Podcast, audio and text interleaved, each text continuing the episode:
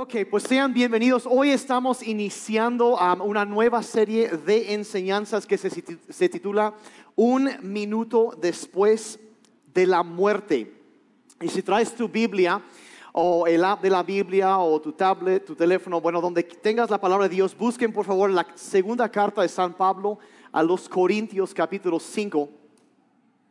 Y eso va a ser nuestra, ahora sí que nuestro texto base para, para esta serie un minuto después de la muerte. A mucha gente no le gusta hablar de la muerte, nos resulta muy incómodo y eh, ¿a, cuántos no les gusta hablar de la muerte? Como que hay, uy, como que no, no, no, no queremos pensar en eso y, pero eh, resulta incómodo, pero la verdad, la Biblia nos enseña que realmente no dejas de existir hay personas que piensan que pues mueres y ya se acabó todo, es el final de la historia, pero no es así. Y vamos a estar viendo las próximas, esta semana, las siguientes dos semanas acerca de esto, pero básicamente lo que la Biblia enseña es que realmente no mueres. Tu cuerpo físico deja de existir, pero el verdadero tú, que es tu alma, tu espíritu, no deja de existir, sino que sigue, sigue viviendo y vivirás eternamente, dice la Biblia, en algún lugar. Y eso es lo que la Biblia nos enseña. El, el, pasaje que vamos a tomar como base para esta serie es 2 Corintios 5, del 1 al 10, y vamos a empezar ahí. Voy a leer y eh, honestamente voy a leer muchísimo de la Biblia al día de hoy. No voy a hacer tanto comentario, pero voy a hablar más y voy porque quiero que la Biblia nos hable directamente. ¿Les parece? Entonces vamos a ver qué dice la Biblia en cuanto a todo eso. Entonces, Pablo aquí escribe, dice, pues sabemos que cuando se desarme esta carpa terrenal en la cual vivimos. Es decir, cuando muramos y dejemos este cuerpo terrenal, o sea, dice, habla del cuerpo físico y lo llama una carpa, como es algo transitorio, es algo temporal. Dice, tendremos una casa, ya no una carpa, sino una casa, algo permanente, en el cielo, un cuerpo eterno hecho para nosotros por Dios mismo y no por manos humanas. Nos fatigamos en nuestro cuerpo actual. ¿Cuántos se cansan de vez en cuando? Y te dices, ay, como que sí, nos fatigamos, dice, en este cuerpo actual y anhelamos ponernos nuestro cuerpo celestial como si fuera ropa nueva. Siento que en algún momento Dios nos va a vestir de un cuerpo nuevo, como, como ropa nueva y todo va a cambiar, va a mejorar. Dice, pues nos vestiremos con un cuerpo celestial, no seremos espíritus sin cuerpo. No vamos a andar nada más como que flotando ahí en la neblina, no, seremos espíritus sin, eh, no seremos espíritus sin cuerpo. Dice, mientras vivamos o vivimos en este cuerpo terrenal, gemimos y suspiramos. O sea, estamos cansados a veces. Dice, pero no es que queramos morir y deshacernos de este cuerpo que nos viste, más bien queremos ponernos nuestro cuerpo nuevo para que este cuerpo que muere sea consumido por la vida. Entonces empieza a hablar de cómo va a ser la eternidad y lo que, lo que va a pasar. Dice verso 5, Dios mismo nos ha preparado para esto y como garantía nos ha dado su Espíritu Santo. Así que siempre vivimos en plena confianza, aunque sabemos que mientras vivamos en este cuerpo, no estamos en el hogar celestial con el Señor. Entonces empieza a apuntar ahora sí hacia una morada celestial, un hogar en el cielo. Verso 7, pues vivimos por lo que creemos y no por lo que vemos. Yo podría dar una serie de enseñanzas nada más de ese verso.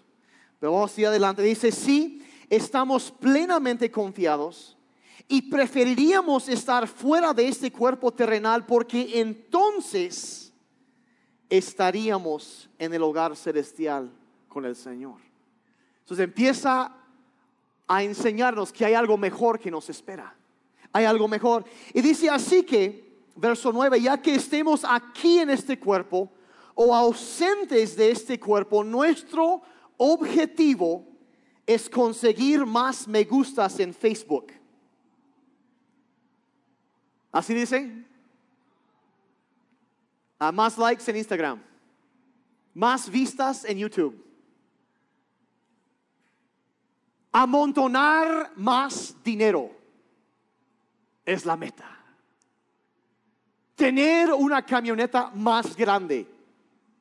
Eso anhelamos. ¿Eso dice?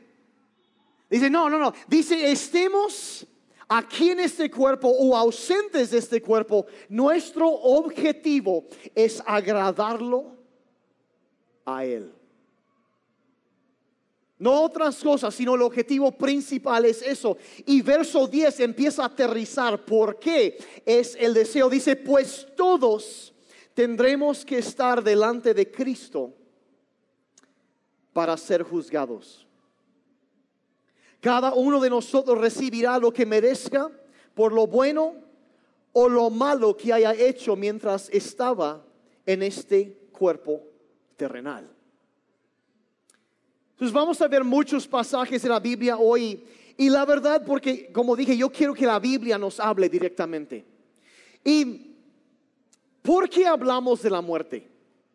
A nadie le gusta hablar de la muerte, es, es, incómodo, no nos gusta, ah, eh, eh, no es divertido. Pero la razón que escojo hablar de estos temas es por una verdad muy sencilla que se podría decir así, que lo que tú crees acerca de la eternidad determina cómo vives hoy.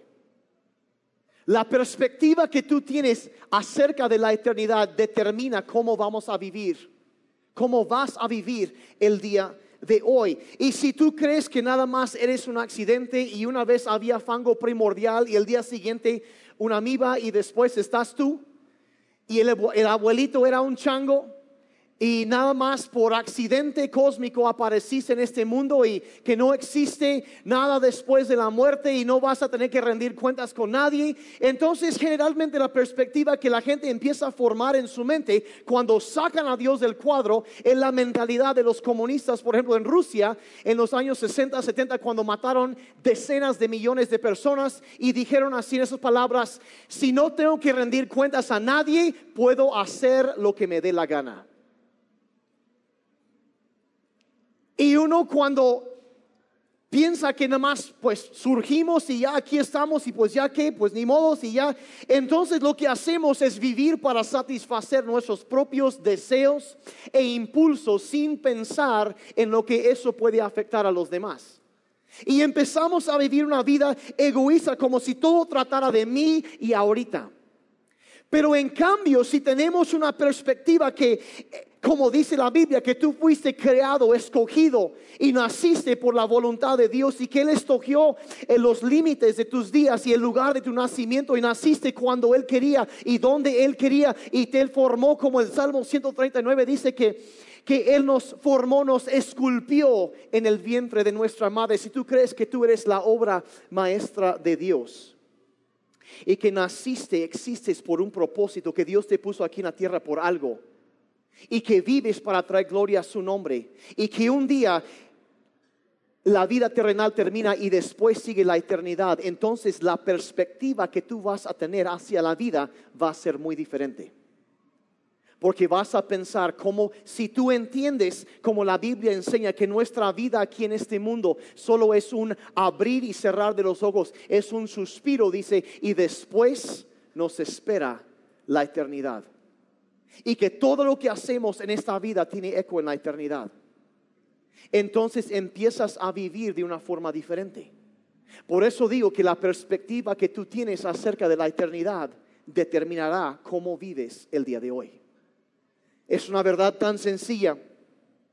Un día tu cuerpo físico dejará de existir y tu verdadero ser el verdadero, eh, quien tú eres verdaderamente, tu alma, tu espíritu, seguirá viviendo para siempre. La semana entrante quiero darles un vistazo de lo que sigue en esa serie. La semana entrante voy a hablar, el título, si lo quieren anotar, es Los horrores del infierno. La enseñanza bíblica del infierno creo yo a veces que es la doctrina olvidada de la iglesia cristiana. No se habla de eso.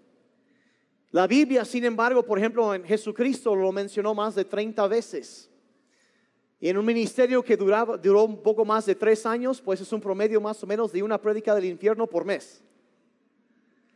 Habló más del infierno que habló del cielo.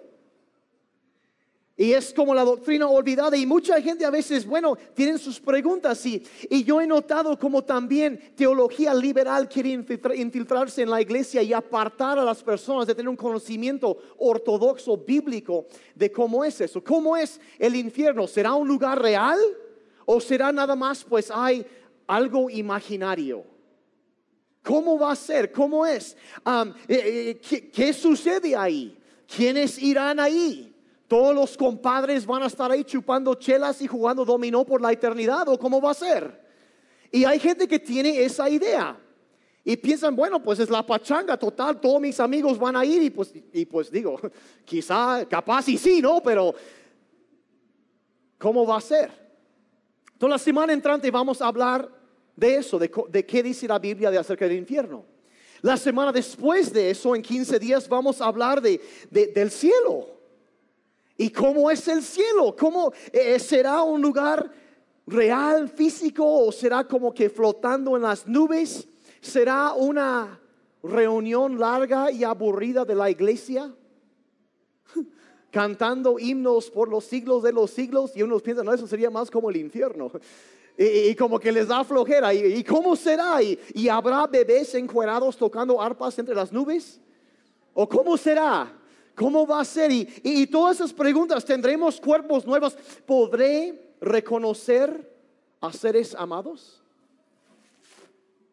¿Habrá animales en el cielo? Todo eso vamos a contestar en 15 días. Pero por, por, ahorita lo que quiero hacer es poner la base doctrinal, la base de todo lo que vamos a estar viendo. Y quiero hablarles de tres cosas que suceden inmediatamente después de la muerte.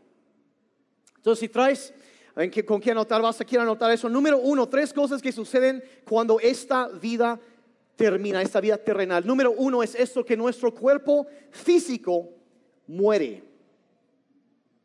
En Hebreos capítulo 9, verso 27 encontramos lo siguiente.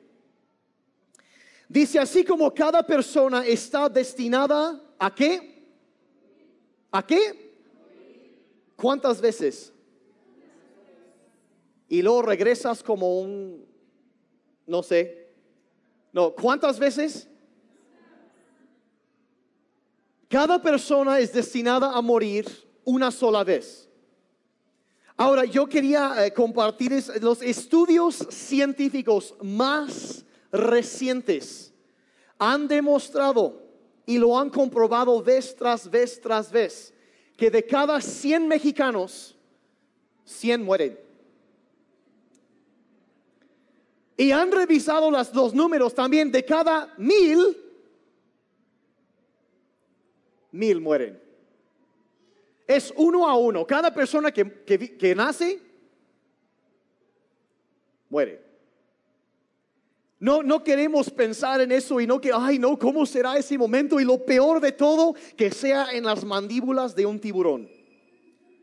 El momento, ¿cuántos sí? ¿Cuántos vieron esa película cuando eran niños? A ver, yo sí lo vi. Ah, ¿Se acuerdan? ¿Se acuerdan? y arruinaron tus vacaciones para siempre, ¿va? Y de ahí no, no puedes estar tranquilo en el mar. Y todos están, ay Daniel, ¿por qué mencionaste esto? Ya vamos a estar en Huatulco este fin. No, no, no, no. Y ya están pensando y acaba de arruinar porque están pensando y nomás oyen eso. Y pues yo encontré algunos datos esta semana que la verdad, si, si, si batallas como con esa preocupación, que van a traer un poco de consuelo. Si tienes miedo de morir por un ataque de tiburón, debes saber que es mucho más probable que mueras por un corcho de una botella de campaña disparada a tu cabeza. Estadísticamente es mucho más probable. Así que puedes estar tranquilo. También hay otros, hay otros datos por ahí que, que ah, eh, eh, por ejemplo, si eh, este, es más probable que te caiga un coco en la cabeza a que te coma un tiburón. espero que sea de consuelo como lo ha sido para mí. Ah, este, o, que mueras literalmente por la letra fea de alguien. Que vas con el doctor y escribe algo. Y llegas a la farmacia y no saben qué es. Y te dan la medicina equivocada. Tienes una reacción alérgica y te mueres. Eso es más probable que lo del tiburón. Qué pensamiento tan alegre, ¿va? Sí, es, incluso es más probable que te caigas del WC. O sea, ahí estás viendo Instagram y te vas de lado o algo así. Te, y, ahí, y ahí quedó. Y eso es más probable a que te mueras por un tiburón. Y ya, o de plano que estás en la máquina vendedora y tus rancheritos se quedaron atorados y te metes y ahí te quedas atorado y te quedas. Es más probable eso a que un tiburón acabe contigo. ¿Alguien siente consuelo por eso? Como que ya quita, puedes ir de vacaciones tranquilamente, no va a pasar nada. E, y entonces todos aléjense de las máquinas vendedoras, están pensando ya. Tarde o temprano al polvo volverás.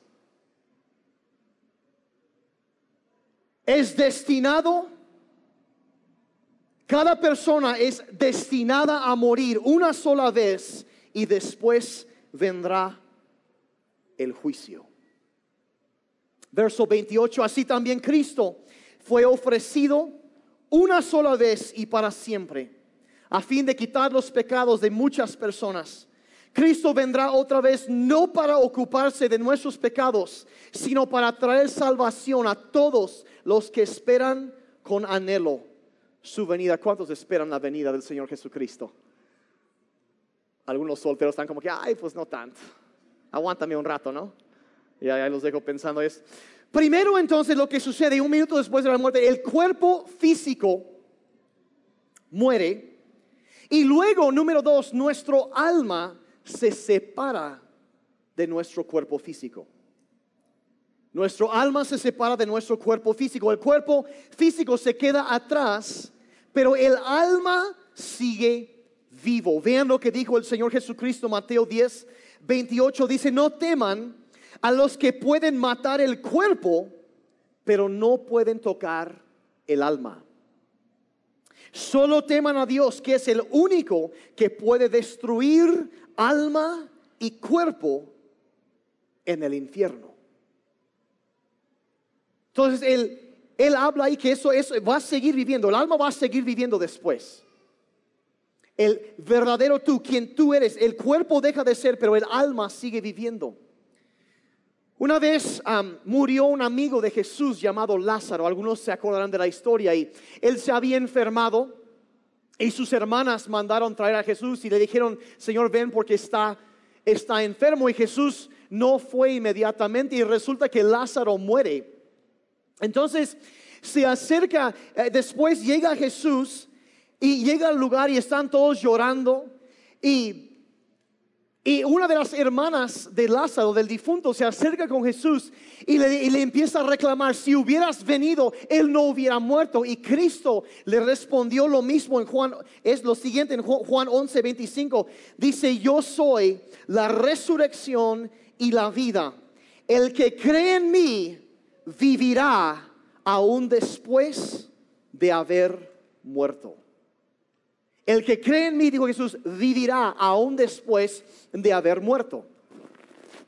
Entonces está hablando que, que sí, el alma sigue vivo, sigue intacto después de la muerte. Entonces la pregunta, bueno, ¿qué sucede al alma o el espíritu de un cristiano en el momento de la muerte? Se separa del cuerpo y, bueno, se nos da una pista en otra conversación que Cristo tuvo con un hombre, un criminal. ¿Se acordarán cuando Cristo fue crucificado? Había dos ladrones que crucificaron a su lado.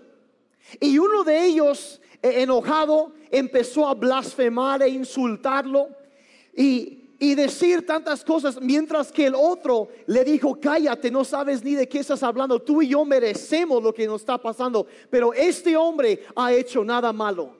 Y, dice la Biblia que él se volteó en el verso 42 de Lucas 23. Dice, luego dijo Jesús, se voltea con Jesús y le dice, Jesús, acuérdate de mí cuando vengas en tu reino. Un hombre malvado en el momento antes de morir se voltea a Cristo y le dice, Jesús, acuérdate de mí. Y la respuesta de Jesucristo a este hombre que se le iba en esos momentos, ya se le estaba yendo la vida, Jesús respondió el verso 43, te aseguro que hoy estarás conmigo en el paraíso. No en 15, 20, 300, mil, 1500 años cuando purgaste condena. No, hoy estarás conmigo en el paraíso. Y me, impacta, yo, eh, como decía el domingo pasado, la gracia de Jesucristo. Que este hombre que no tuvo más oportunidad para vivir y, hacer cosas y demostrar y hacer obras para ganarse su salvación de ninguna manera, sino que en ese momento todo aquel que invoque el nombre del Señor será salvo. Y cuando él se volteó y, la gracia de Dios lo atrajo y se volteó y clamó a Cristo, él fue salvo inmediatamente. Y la promesa de Jesucristo extendió su gracia, lo perdonó. Este día estarás conmigo en el paraíso. Este día, hoy estarás conmigo. Bueno, el paraíso. ¿A qué se refiere eso? No sabemos absolutamente todo. Sabemos mucho, pero no todo. Y como dije, en 15 días voy a estar hablando de esto.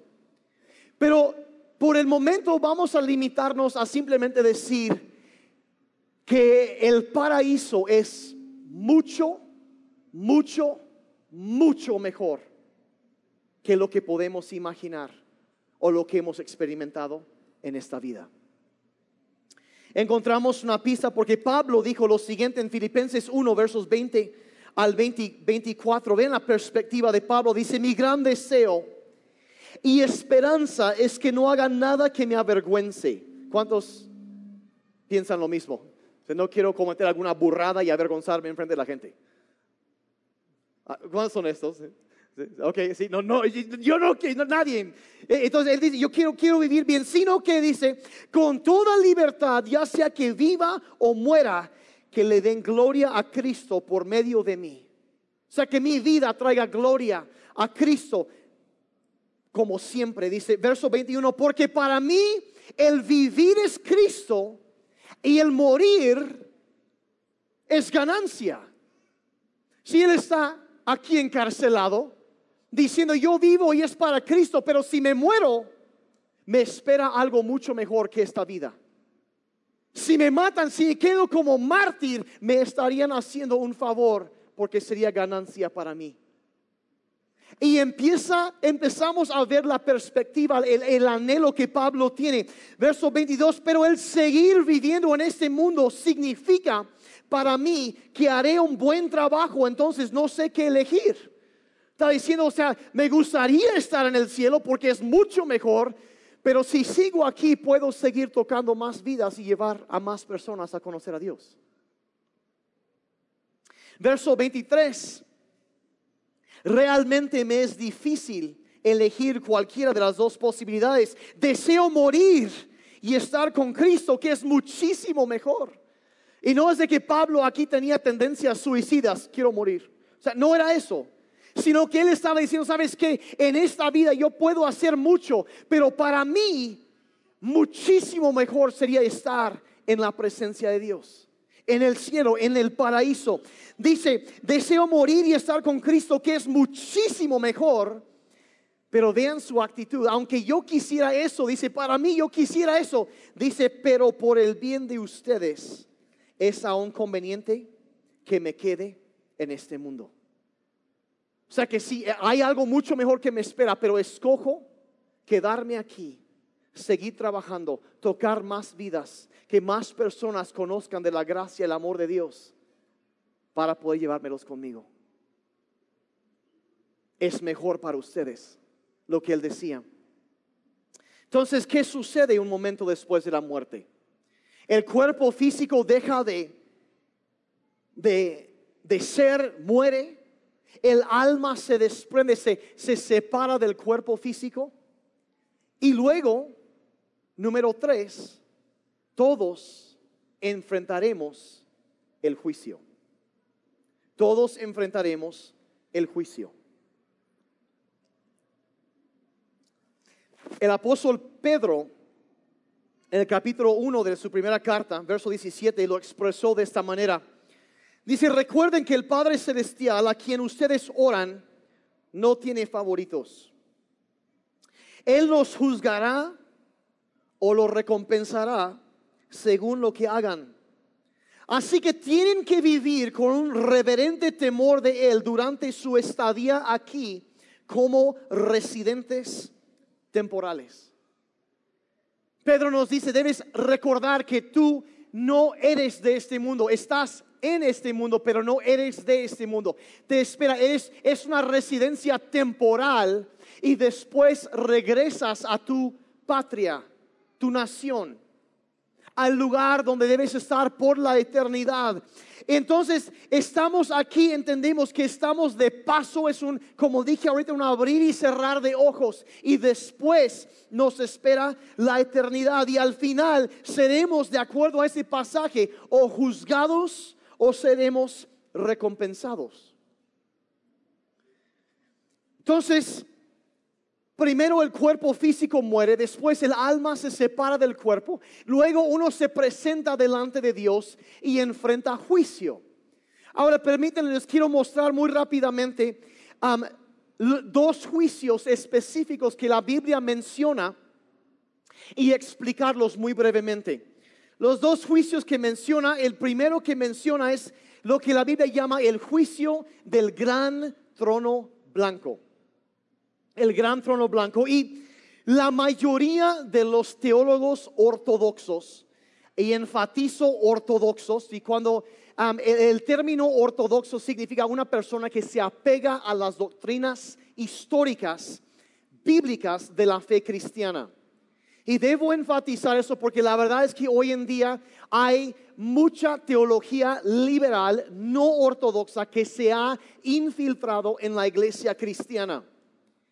Y hay muchas ideas flotando por ahí que no concuerdan con lo que la Biblia enseña claramente. Personas tratan de cambiar cosas. Em, hay ideas, hay una enseñanza que se llama universalismo, que básicamente dice que todos van a terminar en el cielo. Y hay ah, muchos libros que se han escrito y y hay mucha gente hoy en día que está un poco confundida en cuanto a eso, entonces tratan de cambiar qué es lo que la doctrina o la, versión clásica de la doctrina cristiana que enseña de esas cosas. Entonces enfatizo, la mayoría de, los teólogos ortodoxos consideran, y yo concuerdo con esta perspectiva, que el juicio del gran trono blanco no es para los creyentes sino para las personas incrédulas que no aceptaron a Cristo como su Señor y Salvador. Los voy a demostrar. Apocalipsis capítulo 20, versos 11, 12 y 15. Dice, vi un gran trono blanco sobre el que alguien estaba sentado. Al verlo, la tierra y el cielo salieron huyendo sin dejar rastro alguno. Está diciendo que fue una visión tan impresionante, terrorífica para las personas que estaban ahí, que salieron horrorizados, huyendo, sin, sin que pudieran ver a dónde se fueron. Corrieron por el terror que les venía de esto. Dice, vi verso 12 a los muertos, grandes y pequeños, de pie delante del trono. Se abrieron entonces los libros. Y se abrió también el libro de la vida. Y los muertos fueron juzgados de acuerdo con lo que estaba escrito en los libros según sus obras. En otras palabras, cada cosa que cada ser humano hace está anotado, está grabado, escrito en uno de estos libros. Los libros fueron abiertos y todos fueron juzgados por las cosas escritas en los libros. Cada palabra, cada pensamiento, cada acción, cada motivo, todo ahí está. Verso 15. El que no estaba inscrito en el libro de la vida fue arrojado al lago de fuego. ¿Qué es el lago de fuego? Bueno, eso lo veremos la semana entrante cuando hablamos de los horrores del infierno. Pero aquí está la buena noticia. La buena noticia es que Cristo vino a este mundo y murió para pagar por nuestros pecados. Y a, cada persona que llega a ese punto, ese momento, como ese, ese ladrón, ese criminal en esa cruz, a un suspiro de la muerte, en un momento la gracia de Dios lo tocó y él clamó por esa gracia, clamó por la misericordia de Jesús y él fue salvo porque todo aquel que invoque el nombre del Señor será salvo.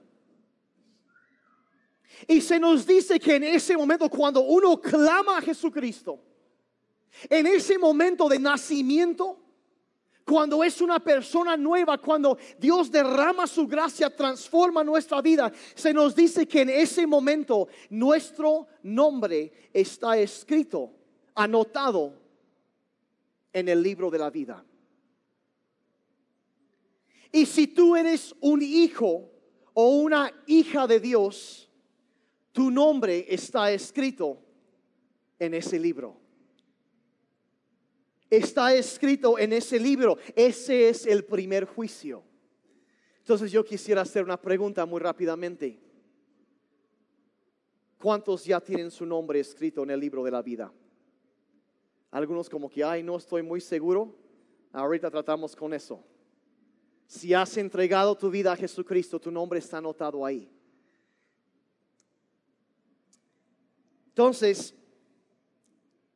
ahora entonces ese es el primer juicio, el gran trono blanco, donde se examina por las obras y luego checa si están en el libro. Si están en el libro, no hay problema. Si no están en el libro, son arrojados al lago de fuego. La semana entrante vemos eso.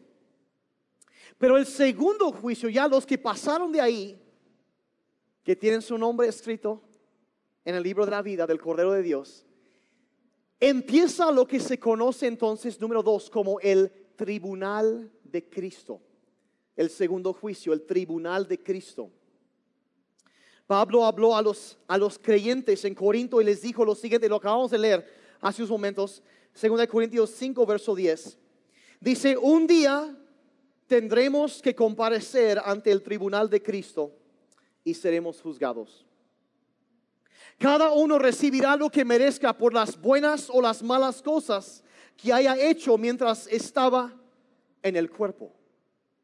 Ahora, Pablo, eso es un juicio que es únicamente para los creyentes. Porque Pablo aquí está escribiendo a creyentes y dice, nosotros tendremos que comparecer. Ahora, ¿Qué es esto del tribunal de Cristo? ¿Qué significa eso? Bueno, el término que se usa en el griego para eh, este término, el tribunal de Cristo, la palabra en griego es bema. Y se refiere, Pablo está tomando un término aquí de los Juegos Olímpicos que se celebraban en ese entonces en Grecia. Y básicamente lo que está hablando, lo han dicho, es una plataforma elevada en donde después de la carrera, los ganadores se paran en esta plataforma para recibir un premio por su desempeño. Y se acuerda, y hasta el día de hoy en los Juegos Olímpicos hay para primer lugar y segundo lugar y tercer lugar, ahí hay un lugar ahí donde se paran en esto eh, para recibir, ser premiados por lo que hayan logrado, lo que hayan hecho. Ah, había primer, segundo, tercer lugar y a cada uno se le premiaba. El BEMA muy, muy importante aquí hay que entender que el BEMA, el tribunal, no era para ver si calificabas para entrar en la carrera o no. No se trataba de eso. Era un lugar donde se premiaba al final de la carrera. ¿Me están siguiendo?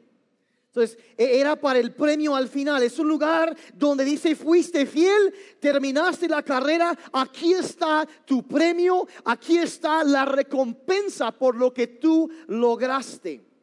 Entonces es muy importante para nosotros entender que el tribunal de Cristo no es un lugar para el juicio de tus pecados. No es eso. Si tú eres un seguidor de Cristo, un creyente, un cristiano, tus pecados ya fueron juzgados y perdonados. por la obra de Jesucristo en la cruz del Calvario. Entonces, eso no es lo que entra y dice, eso es un lugar donde vas a recibir la recompensa en el cielo por el bien que hiciste en la tierra. Y algunos están, bueno, con su cara de que, bueno, estoy un poco confundido aquí. No es que somos salvos por la gracia, no por obras. O sea, ¿cómo, cómo funciona todo esto? ¿Cómo, qué, qué, pasa? O sea, yo pensé que nada más y, y eh, como había, que no es por ser religioso y no es por ser eso, nada más por la gracia de Dios. Entonces, ¿qué, qué pasa? La situación es que nosotros somos pecadores por naturaleza. Nacimos con una inclinación hacia el pecado y nuestro pecado nos separa de un Dios santo. Nos separa. Somos salvos únicamente por la gracia de Jesucristo. Somos salvos únicamente por eso. Nadie puede llegar a Dios y alegar, yo me gané la salvación. Nadie puede siquiera llegar a Dios y decir, yo soy salvo porque me arrepentí. La verdad es que tú te arrepentiste de tus pecados porque la gracia de Dios te llevó a eso.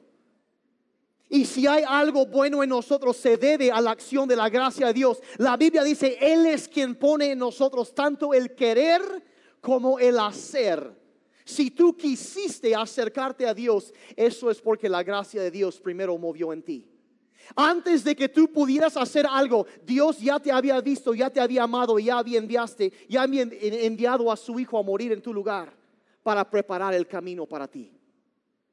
Todo se lo debemos a Dios y es únicamente por su gracia que podemos ser salvos, que nuestros pecados puedan quedar borrados y podemos acercarnos a Él. Ahora, entonces, habiendo dicho eso, somos salvos únicamente por la gracia de Dios, pero seremos recompensados por nuestras obras.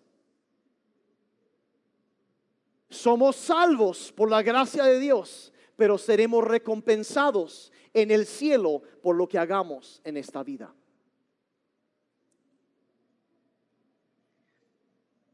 Y la realidad es que cuando fuiste salvo por su gracia, transformado por su poder, ¿cuántos han vivido eso?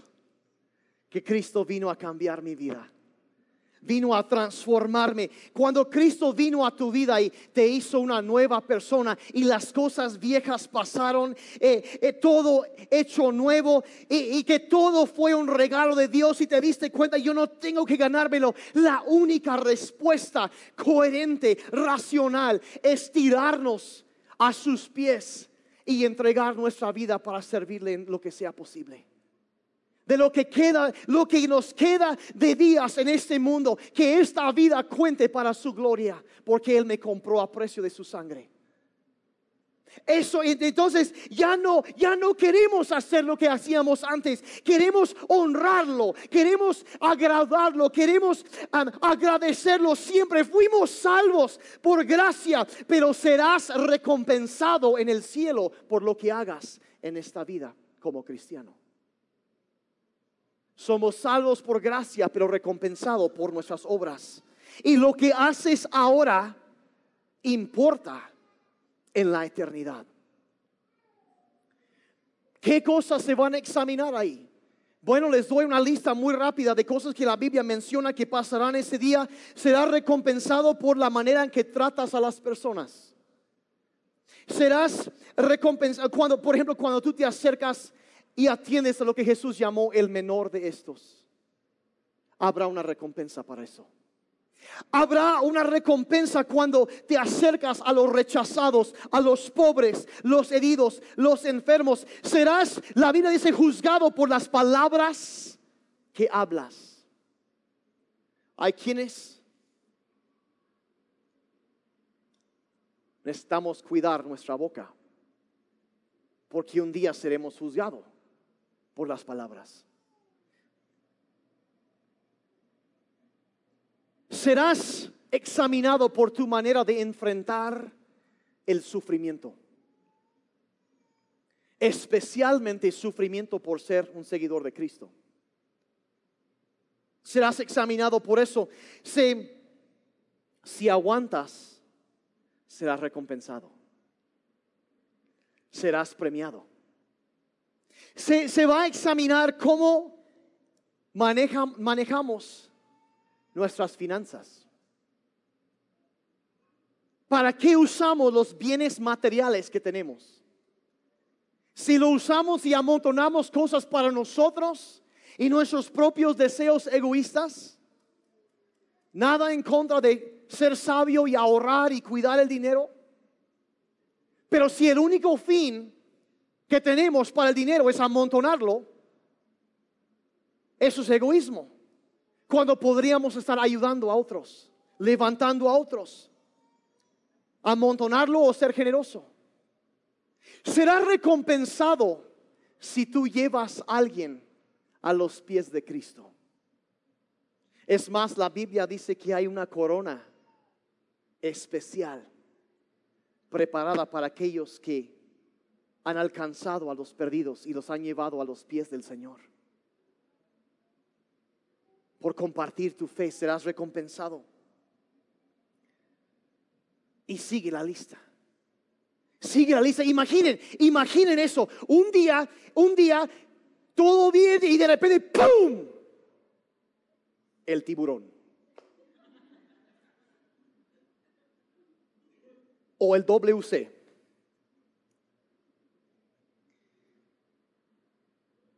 O la máquina vendedora. Y todo se acabó.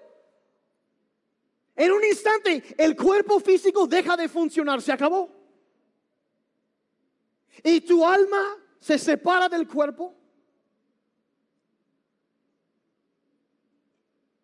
Y en un momento más estás ahí parado o parada delante de Cristo.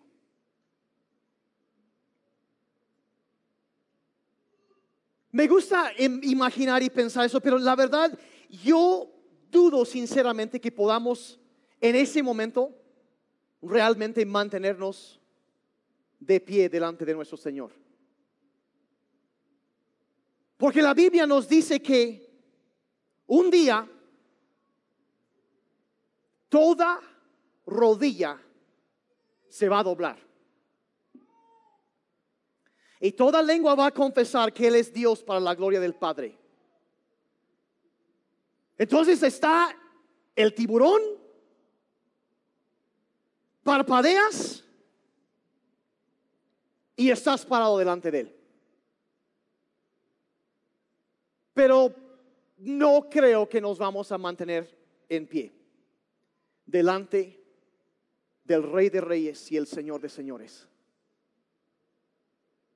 Estaremos ahí de rodillas y puedes, puedes imaginar lo que estás, eh, eh, eh, el cuerpo se quedó ahí atrás, tu cuenta bancaria se quedó ahí atrás, la camioneta se quedó, la casa, todo se quedó y ahora estás solo tú de rodillas delante del Señor.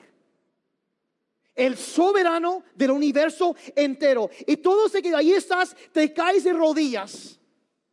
Y no sé si puedes imaginar la escena. Él conoce tu nombre.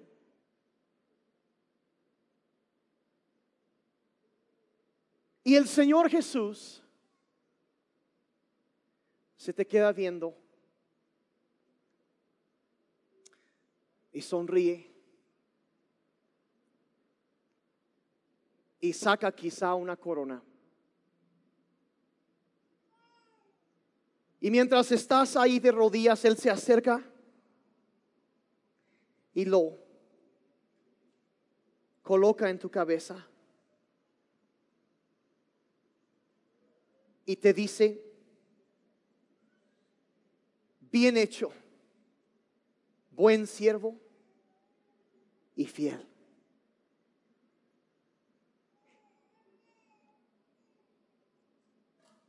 Cuando preparabas una clase para los niños, en la escuela dominical. Al mejor no te diste cuenta, pero ahora hay muchos aquí en el cielo por lo que tú hiciste.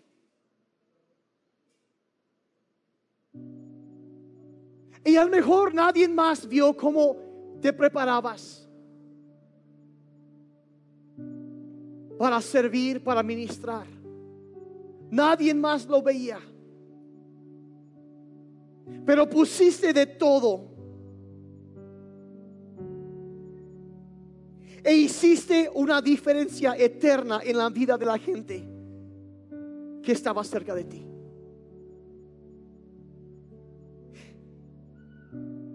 Y, va a seguir hablando y dice, dice, ni siquiera te dabas cuenta, pero hay muchos que están aquí por lo que tú hiciste hace mucho tiempo. Fuiste luz en tu trabajo. Cuando los demás se reían de ti, seguiste siendo fiel. En lugar de hacerlo fácil, hiciste lo correcto y pensaste que nadie más te estaba viendo, pero yo te vi e hiciste bien. No tenías mucho, pero diste lo que tenías. Usabas de lo tuyo para ayudar a otros. Siempre diezmaste, compartiste tu fe. Y algún día para algunos Cristo les va a mirar y decir, ¿sabes que Incluso un día tú me fuiste a visitar y me diste de comer. Y algunos van a decir, pero ¿cuándo? O sea, no, si yo te hubiera, yo te, o sea, yo no, o sea, ¿cómo? Yo te hubiera reconocido. Y Jesús te va a mirar y va a sonreír y decir, en el momento que lo hiciste para el menor de estos, a mí me lo hiciste. Entra en la alegría, el gozo de tu Señor, buen siervo y fiel.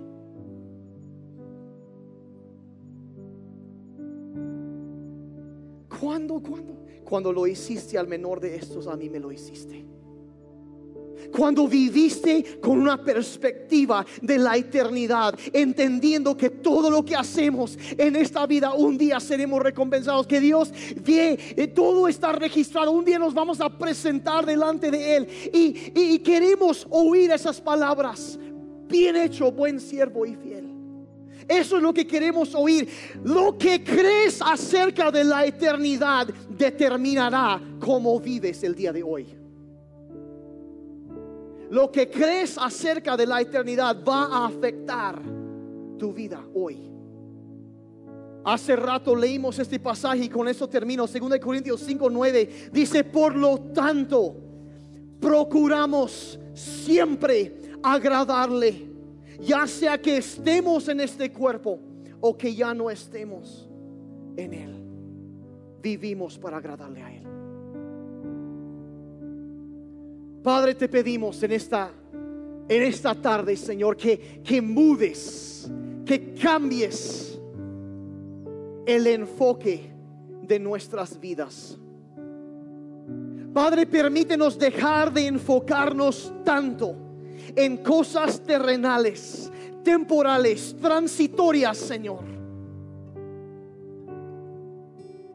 Y Padre, ayúdanos a enfocarnos en la eternidad. Padre, a entender, de, procurar siempre agradarte. Padre, por el poder de tu Espíritu Santo y tu palabra, múdanos, cámbianos. Te pedimos en este día en este día. Yo no sé quizá, y con los ojos así cerrados, yo no sé cuántos de ustedes pueden decir, igual como yo, que a veces yo necesito como que un reseteo. Yo necesito volver a enfocarme en lo que realmente importa.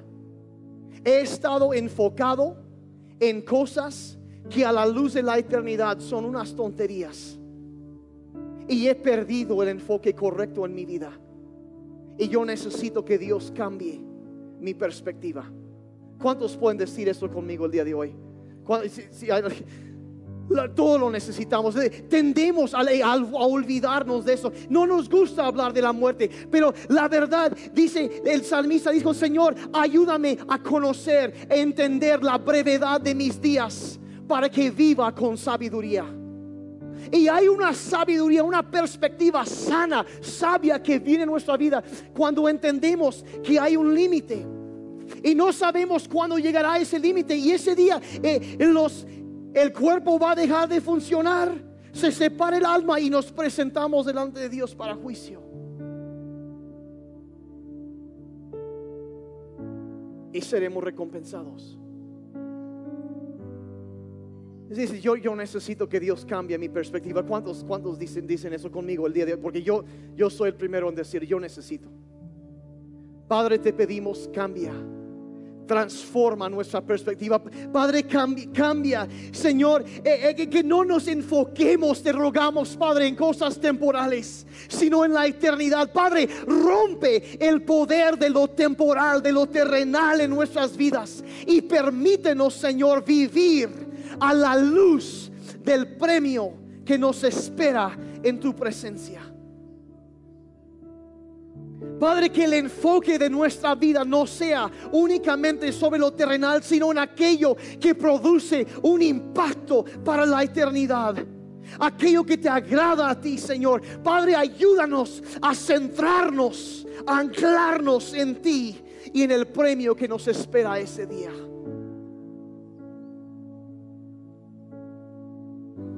Si con los ojos cerrados, yo quiero decir una cosa más. Y yo Ustedes saben, a mí yo no estoy de acuerdo con usar el miedo o la culpa como una herramienta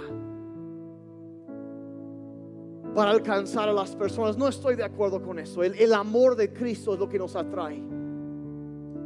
Pero al mismo tiempo hay personas que están aquí el día de hoy o escuchando esto en internet, viendo el video, escuchando la grabación y tú dices, la verdad, ahorita que dijiste de tener mi, mi, nombre escrito en el libro de la vida, Daniel, honestamente dices, yo no estoy seguro.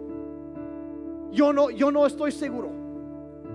Y yo no quisiera que salieras de aquí el día de hoy o que acabas de ver este video sin darte la oportunidad de arreglar esto de una vez por todas si hay algo que te está trayendo hacia Dios y tú dices, sabes que yo, yo soy un pecador y yo necesito el perdón de Dios. Yo necesito entregar mi vida a Jesucristo y nunca lo has hecho. Hoy es el día de salvación para ti. Hoy es el día en que tú puedes acercarte a Dios y responder a la gracia de Dios que ha estado moviendo en tu vida y entregarle tu vida y saber que de una vez por todas tu nombre ha sido anotada, anotado en su libro. Y si eso es lo que tú quieres en esta tarde, ahí en tu lugar, ¿cuántos dirán esto? Yo necesito darle mi vida a Jesucristo. Yo quiero asegurarme que mi nombre esté escrito en el libro de la vida. Gracias, gracias, gracias, gracias. Gracias. Pueden bajar a alguien más. Es un momento tan importante esto porque puede marcar la eternidad para una persona. Hay alguien más que dices, yo, yo necesito dar mi vida a Jesucristo. Si tú levantaste tu mano, yo quiero dirigirte en una oración y es más, yo quiero pedir que todos oremos juntos esta oración para que nadie tenga que orar solo. Vas a ser parte del cuerpo de Cristo y, y de aquí en adelante tú no vas a estar solo. Repite conmigo en voz alta esta oración. Dile, Padre Celestial, toma mi vida. Soy un pecador y necesito un Salvador. Jesús, sálvame. Creo que tú eres suficiente. Moriste por mí para que yo pudiera vivir para ti. Lléname con tu espíritu mi vida te pertenece. Gracias por la vida nueva. Puedes tener la mía. En el nombre de Jesús. Díganle amén y dale un aplauso fuerte al Señor por vida nueva. Por vida nueva. Si tú oraste eso por primera vez, bienvenido a la familia de Dios. ¿Por no nos ponemos de pie? Vamos a alabar a Dios un momentito para agradecer su bondad, lo bueno que Él es con nosotros. Vamos a alabar a Dios.